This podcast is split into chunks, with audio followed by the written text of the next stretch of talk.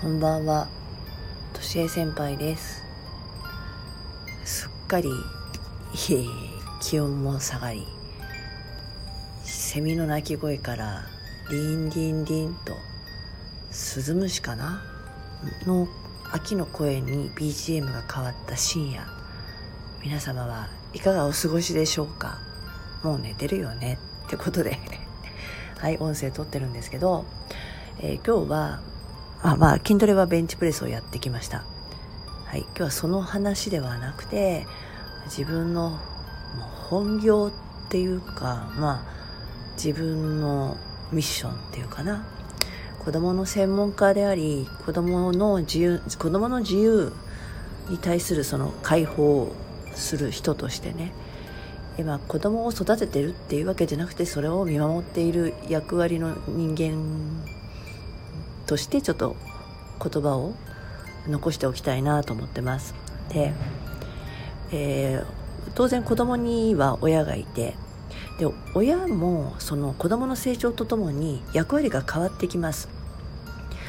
で生まれたての赤ちゃんから、まあ、自分でいろんなことができるようになっていくまでの過程で最初は保護者なんですよ。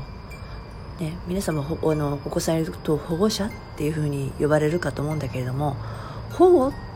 保護者とね親の違いは何かみたいなところにちょっと触れようと思ってて保護者っていうのはやっぱり子供を守る、うん、子供ができないということを援助するのでヘルプをするっていう役割なんだけどもで成長って子供の成長って早いじゃない。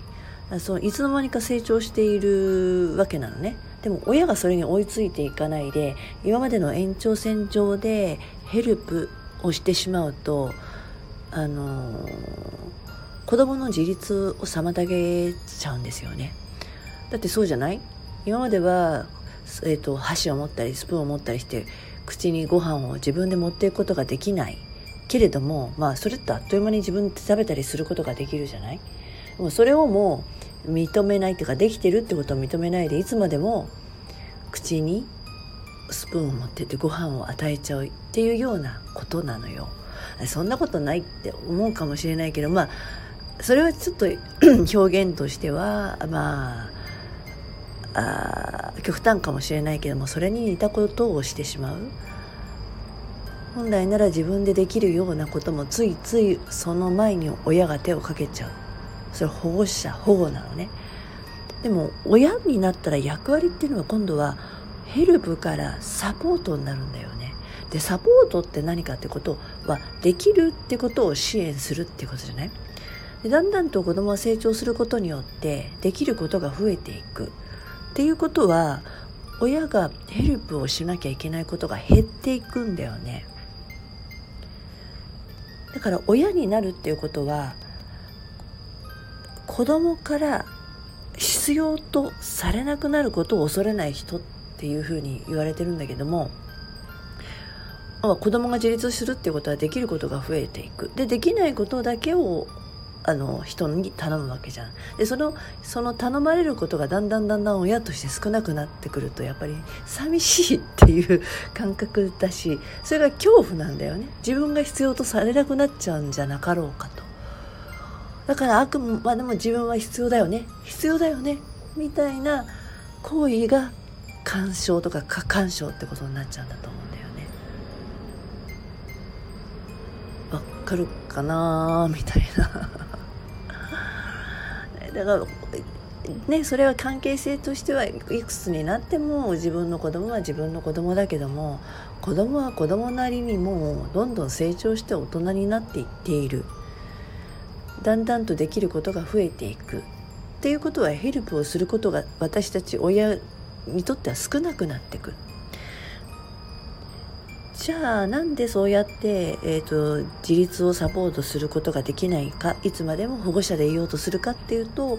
親自身が自立してないからだって。で親の自立っていうのはなんかあくまでも経済的とかそういうことじゃないよ。バリバリ外で働いてるとかそういうことを意味してるんじゃなくてまあ言ってみたら精神的自立ですよね。その子の親ではないアイデンティティみたいなものを持っている。つまり自分の人生を生きているっていうことをしていない人が多いというか多分親であるうちはそこに熱中しちゃってまあでもなりふり構わずそういうことをやってる間に子供が成長してしまってなんかロスを感じちゃう人いるじゃない？寂しいって。こそで子供が巣立っているとぽっかり穴が開いちゃうような。そんな感覚になるのがちょっと怖いから いつまでも私が必要だよねって言ってるような行為がある、えー、それって本当にあのー、あんたのためにあんたのためにって言ってるようで実は自分のために自分のためにいつまでも子供でいてちょうだいっていうことなのよ。ねそうすると何が起こるかって言ったらね今世の中でいろいろ言われてるじゃないですか就職の説明会に親がついてくるとか子供のデートにくっついていくとか、まあ、何か仕事で判断しなきゃいけないのに親を出して親に聞いてみるとかさまあこっちも困っちゃうわけよ。ねそれがいや私が相手にしている小学生なら皆さん保護者ですよでもね社会人として自分で仕事をしていく人としてまだまだママがママがって言っている人があまりにも多くってこれは何でかなって思った時にやっぱり私たち世代の親がもしかしたらそういうふうに自立せずにね自立できずに子供も自立できないような状態にしてしまってるんではなかろうかと母親代表としてちょっとああと思ってるわけです。ねこの私たちのような50代以上の人ってさ時代的にはあのあのまあ豊かな豊かなって言ったらなんなんかあれなんだけど、まあ、バブル時代を経験している人たちなのかしらね、まあ、人生なんか別に何もしなくてもうまくいっちゃうような人たちって結構時間があったりするじゃない？だからディンクスであるとか専業主婦みたいな女性をそう分けたこうカテゴリーライズされるような時代だったんだけど今ってさ